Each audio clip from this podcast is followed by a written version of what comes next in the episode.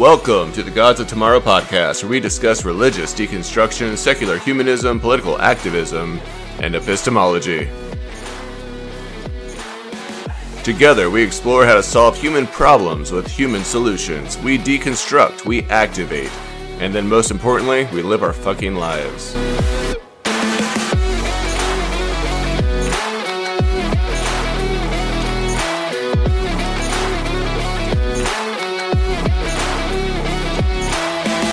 I am your host, Josh Raw, and you are the Gods of Tomorrow.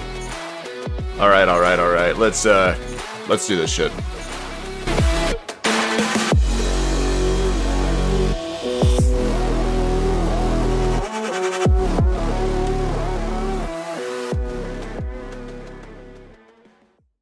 And we are back, kind of like Jesus from the grave, but instead of 3 days, it's been about 3 weeks. I'll be honest with you, this summer has hit hard, and I've been a little slow to the draw, but I am Josh Raw. I'm still making podcasts. You can call me Josh, and this is episode 8 of The Gods of Tomorrow, and today we're going to be talking about the methodology and psychology of Christian indoctrination. This is something I'm a little bit more comfortable with than all the other topics, just because of my own experience and my own work in behavioral health. And so I'm kind of excited to dive into this. I'm actually penciled in to potentially talk about this on other podcasts later on this year in 2022. And I hope that happens, but I figured I'd give you guys the raw breakdown of some of these things for us to be able to talk about and have a discussion, because indoctrination is a real thing. It does happen. It does occur. And I have many folks that not only follow me on social media, but in my Discord or on my Patreon, that talk to me about their indoctrination and how difficult it has been to break away from those early teachings that were just imprinted on their brain against their will. Now, I want to start off by saying that most secularists, from what I understand, what I've read and researched, tell us that there's about 3 possibilities for why humans have a tendency toward religious belief. 1, humans may not have been able to explain life or death, and so religious belief filled the vacuum of knowledge. 2, it may be a product of cultural indoctrination. Or 3, it is a evolutionary product that humans are predisposed to develop. Now, in this chat today, we're going to primarily be talking about religious belief being perpetuated through cultural indoctrination. Now, as a disclaimer, I think I should say, which I've said this before, that religion itself, I don't think, is inherently wrong. I have said before that religion has done some valuable things for communities and individuals, and I stand by that, but I more strongly know that there are immense dangers in indoctrination, especially considering the susceptibility of children. I mean, this can produce adults who are impressionable and susceptible to irrational and unreasonable thought processes. Now, when I'm talking about indoctrination, I'm talking about various methods that are used to inflict groups' values, ideas, doctrines, onto an individual, which they then come to associate with their own identity. Many defenders of indoctrination will tell us that indoctrination isn't always destructive. And with a simple examination, I would agree with that statement. We indoctrinate at many levels of society. This includes cultural imprinting, political values being taught, educational principles, societal laws, and even dogmas of religious faith, which occur without coercion, deception, or psychological violence. In some sense, indoctrination can be healthy, and it can be constructive in nature when it doesn't injure the psyche, or when it promotes positive growth in one's personality. Personally, I believe that individuals should have the autonomy to choose what type of indoctrination they wish to be subjected to, as early as possible, when they have the ability to reason that out, which honestly is not possible for most children, especially young children. And that's probably my biggest issue with religious indoctrination, when we see it being used in ways that do have coercion, deception, and especially psychological violence. It really just rubs me the wrong way, to be frank. Now, there's this individual, not sure if any of you are familiar with him. Name is M. Hand. I wrote a paper in 2002 that was titled Religious Upbringing Reconsidered, where the following framework for the definition of indoctrination was put forth, specifically in regard to children. They said, one can impart knowledge on another person in a number of ways. One way is to appeal to reason and rationale by showing evidence of what is known to be true, such as with a math formula or a scientific demonstration. Another is to appeal to reason and rationale by acting as an authority figure who has witnessed the actual evidence for what has been shown to be true, which may be the case with anyone who is experienced in a field. Clearly, these two instances are not indoctrination, because each includes both an appeal to reason and a reference to what has been proven to be true. And because the acquired knowledge is based on active reasoning, it allows for that information to be amended and revised in the future should additional or contradictory proof appear. Indoctrination takes place when one circumvents reasoning and imparts a way of thinking based on something other than the force of evidence, so that the child holds the beliefs irrationally without regard for evidence. That's really powerful there, thinking about delivering information to a child to believe it without evidence that is going to be held irrationally to the point that it's ingrained in the mind so deep that they then have an issue ever having a regard for evidence, even if it counters that belief.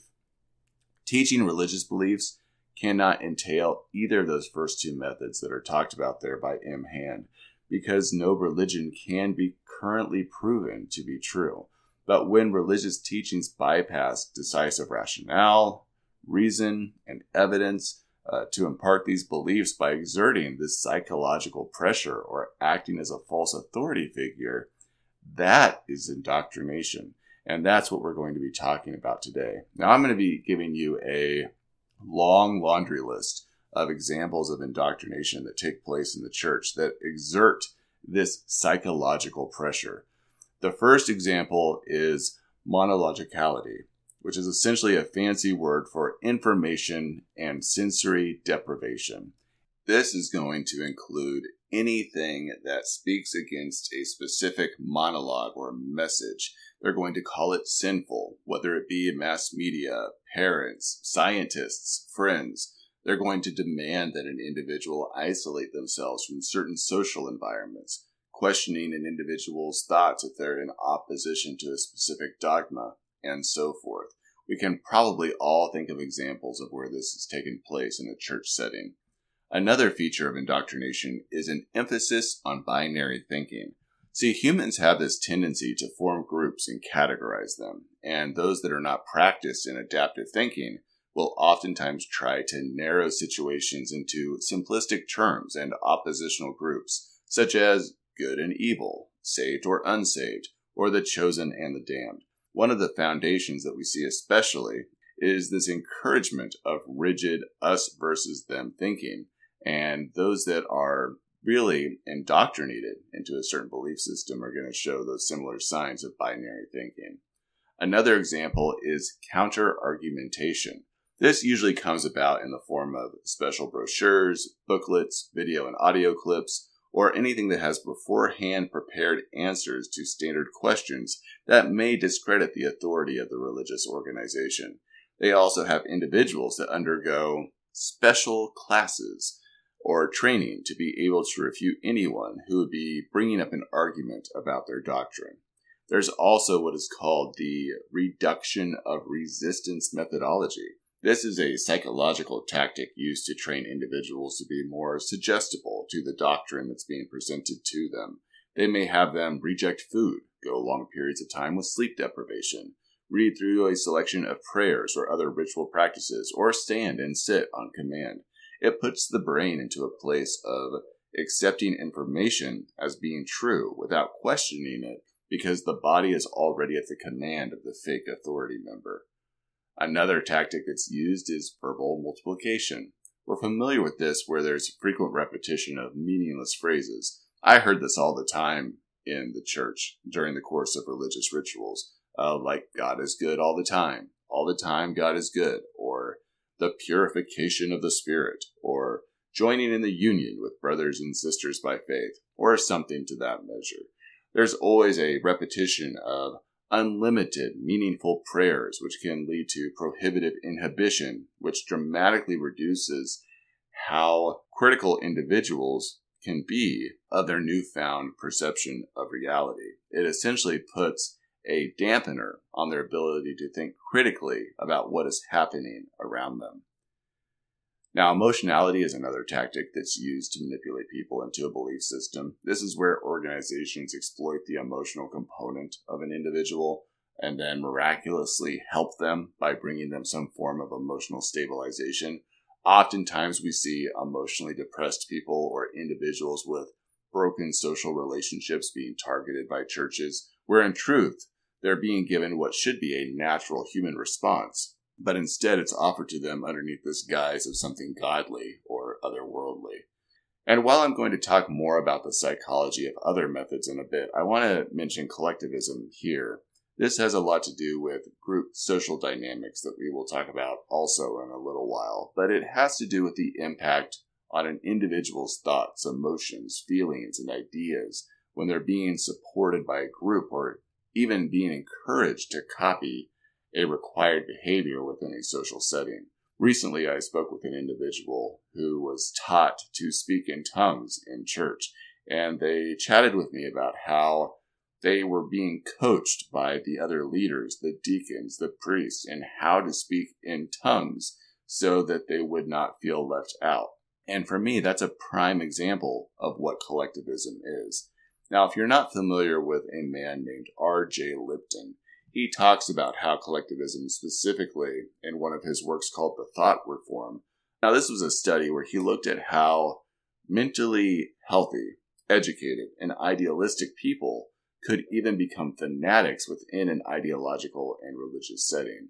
He found that if an environment was strictly controlled, leaders demanded purity through the use of binary thinking, like good versus bad. If you could create a cult of confession where intimate knowledge destroyed the boundaries of personality and placed individuals in a constant sense of guilt, if the doctrine was held higher than the individual itself, and the language could be warped to only serve that inner group, along with a few other findings, what Lipton said was that you could successfully indoctrinate individuals.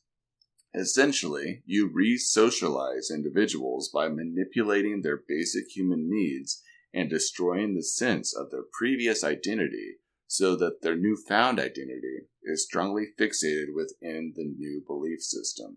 Now, this is easily reinforced through things like social conditioning, stimulus and response equations, operant conditioning, which I promise I'll talk about all of those in more detail before the end of this episode. Now, other tactics that I may have missed out on include controlling the time and activities of the individuals. I remember going to church 3 or 4 times a week, being given homework assignments, prayer assignments, sermon assignments, reading assignments, to the point that I was physically and emotionally exhausted, which in tandem leads to being highly suggestible and also causing a decrease in critical thinking. Or being able to make informed decisions. There are also methods of weaning individuals from critical rational thinking, verbal manipulation, confessional sessions, demanded therapy from the priest to coach your feelings and your thoughts and your behaviors, group pressure that reinforces you to act right, or to say the right things, have the correct statements, and so forth. In 2011, there was an individual named Dr. Marlene Winell. You may be familiar with her. She had termed Religious Trauma Syndrome, or RTS. She was trying to describe this collection of symptoms and challenges often faced by people who were struggling with leaving an authoritarian, dogmatic religious community.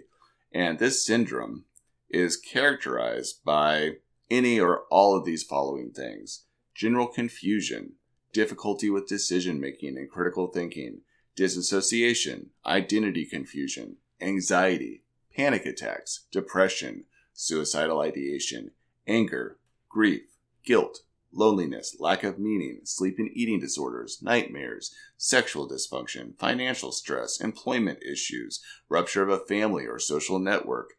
The list goes on. And from what I've told you, from some of these tactics that are utilized and what they do to the psyche, it probably is not that surprising that people that then leave that environment are struggling with this long list of different symptoms and challenges. I'm going to shift gears just a little bit here before we run out of time, because I do want to point out that although much of this appears to be intentional in the way that it's delivered, there are also some natural human tendencies that are at play that make it easier for these to impact those that are being targeted. See, the human mind seeks to rectify contradictions, and religious education can serve that function, especially in young children. This is why Billy Graham's son really pushed to train children in the church to then go and indoctrinate children in the public schools, because oftentimes at a young age, children have a lot of questions and contradictions about life and death and meaning and what happens in the course of life. And if he could tackle those contradictions with religious education, they'll be able to convert more children. Young children, unfortunately, fall victim to social constructs before they fully form ideas about those constructs. We as a species are social, and it's natural for us to group stimuli, including people, into groups. This is typically done based on our social identities and our intergroup attitudes. This has been studied time and again, where we see individuals grouped together based on similarities that differ from non-group members. The differences found often become a source for action, determining the specifics of how the in-group is going to behave, and then they're going to create actions to protect those differences, which in turn become defense mechanisms that can even lead to aggression. A perfect example of this is how an irrational argument has been presented that extending rights to homosexuals will damage heterosexual marriages. This is tribalism at its finest, which often presents itself on the other side of reason. But this in-group and non-group distinction has been studied in schools and communities with segregation for people of all ages, including children, and it holds true that those within the community hold focus on the enemy as being different to them, to the point that their perceived social status, belief, or even their pinpointed hatred is ingrained so deep that they refuse to question their conformity or how they initially attained that position. And my point with all of that is just looking at how children can be susceptible, or humans in general, because of our nature, to this in-group, out-group behavior, and how the indoctrination of churches can perpetuate those problems found there by creating a very specific in-group that can have very dangerous ideas to those that don't fall within their set community. Now, I promised to talk a bit about operant conditioning, social conditioning, etc. before we ended. And before I do want to share a quick fact with you. We know that religious organizations attempt to reach young children because they tend to stay within the faith that they're brought up in. Even Christian evangelist operatives tell us that once the child reaches the age of 13, the chances drop from 32 to 4% that they will be converted. And for this reason, they oftentimes try to bring children into the church prior to the age of 13. For several years of my career, I worked in behavioral science as a behavior specialist to modify behavior or change it entirely. And one of my favorite examples of this happening in the church is their youth program, Awanas. I think that it serves as a really good example of how operant conditioning, social conditioning, etc. is utilized within the church. And while we're talking about a children's program here primarily, you can probably think of examples of this that happen throughout church services. But Awanas is a discipleship program for children in church that boasts reaching 4 million kids every week in 120 countries so that they can love and serve Jesus for a lifetime. They target children between 2 years old and 5th grade, so before they reach the age of 13, while that brain is still malleable, and they put them into specific in-groups of puggles, cubbies, sparks, and truth training categories. It's broken up into 3 sessions when they attend their Awanas course. They have handbook time, game time, and discipleship time. Now, for those that are not familiar, handbook time is for the memorization of verse studies, where they use rewards in the form of badges and praise, and punishment in the form of guilt and humiliation.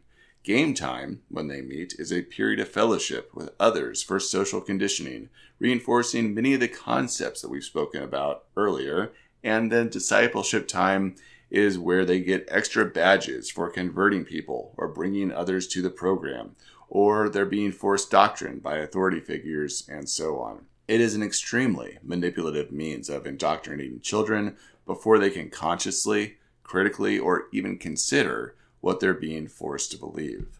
At these early ages, grown adults are reinforcing and supporting a specific belief system through intense emotional connection to control behavior of the youth in their care. They tell them how to pray, when to stand, what to eat, what stories to believe, and the list goes on. And again, most of these things have no empirical evidence. While many parents and guardians probably don't understand it fully, they're actually playing on the natural insecurities in the children.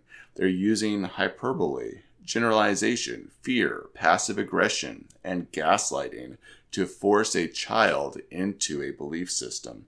I feel like I should mention that those that work in behavior management have an entire code of ethics they have to follow that don't allow them to use any of these tools through these methodologies of operant conditioning, reward and punishment systems, or behaviorism. And to my knowledge, and somebody correct me if I'm wrong, that churches and religious authorities don't have any governing body to stop them from doing psychological harm. There are 3 primary ways that this continues in the church, even into adult worship practice. 1, there's behaviorism. We have positive and negative reinforcement that takes place. We have operative conditioning, where we see where there are stimulus and reinforcers that are quickly put in. Everyone sees that offering plate, you're putting in 10%. If you don't, somebody's looking at you wrong and you're being shamed. We have the reductionist approach, where your learning is given to you in small chunks. And then there's also, of course, gamification with leaderboards and badges. I remember my church running a challenge to see who could read the Bible in the shortest amount of time to win some type of reward and, of course, be publicly praised. Another way is cognitivism. This is having readings and lectures that are constantly ongoing. You have motivation. You have church groups and small Bible studies that take place. And in the course of all of this, they changed the schematic of how we understand knowledge or how we understand the information that we're reading. This is why so many people always ask the question of, what, you read the Bible that many times and you didn't turn away from it? When you are in the process of being indoctrinated through this cognitivism approach, you're being told how to interpret it. You're being told how to understand it, and it makes it really hard to think about it critically. Then there's the social, contextual way that indoctrination continues in the church. You have participation, you have modeling, you have a community of practice. I think you can probably go to any church this Sunday and go in there and sit in the back row, and you are going to see the modeling that takes place from not only parents to children, but community member to community member. You're going to see them going through specific rituals and practices and saying similar things all in unison together, which is an expectation. And then you're going to see a level of participation, not only in the church service itself, but also in the small groups or what's going to be scheduled throughout the week in terms of them doing baking sales or Saturday night games for the youth, or maybe a retreat or a revival that's going to be taking place. All these things occur within the church setting to keep people plugged in. Jonah Kaner sums up the difference between education and indoctrination pretty well. And I want to end this with his quote. He says, "Education opens the mind, while indoctrination closes it. Education is a process-driven approach to engaging with knowledge and ideas of the world. Indoctrination, on the other hand, is a results-driven approach that aims to instill in people a set of habits and beliefs that align with an ideology or political agenda. I think that says it beautifully, and I commend him for writing something so remarkable. As for the rest of you, thank you so much for hanging out with me again and talking about this difficult topic. I feel like I've only brushed on the surface, so let me know if there's something else that you would like for me to talk about. You can always look at my Patreon or my Discord and come in there and talk with me specifically if there is a certain episode that you would like me to feature. Otherwise, get out of here, go out there and live your best life. And I'll talk to y'all next time.